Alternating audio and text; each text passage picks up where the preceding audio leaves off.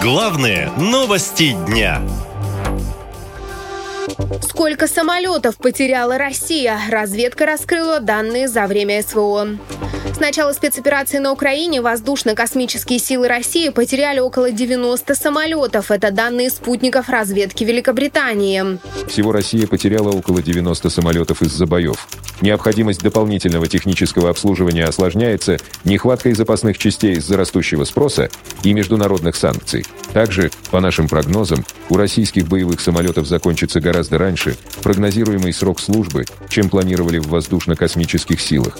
То есть помимо боевых потерь военная авиация страдает от санкций и изношенности самолетов, ведь они используются гораздо интенсивнее, чем в мирное время, говорят эксперты. Совсем недавно в Калининградской области упал самолет Су тридцать. По заключению специалистов, причиной аварии стала именно техническая неисправность борта. Экипаж истребителя не успел катапультироваться и погиб.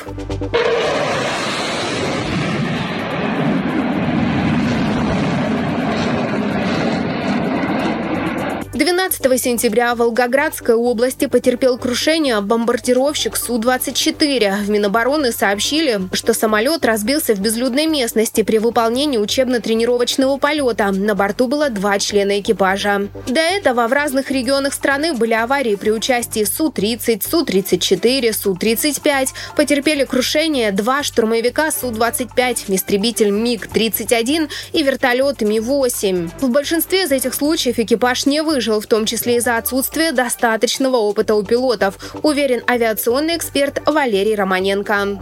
Сейчас, когда началась полномасштабная война, летчики находятся не, несколько не в том состоянии, чем в мирное время. Поэтому случаи падения учащаются. Например, за прошлый год было десять случаев падения самолета, из них два на город. Во-вторых, ну, летный состав, потери достаточно большие. Каждый третий штурм штурмовик и каждый четвертый бомбардировщик.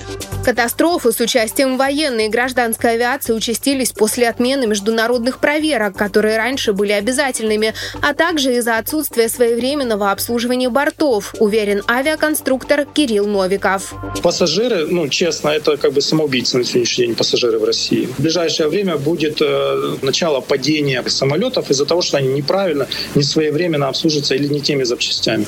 Износ техники, вероятно, снизит жизнеспособность российского авиапарка на многие годы вперед, считают эксперты. А количество трагедий, к сожалению, будет только увеличиваться, добавляют они. наша лента точка ком.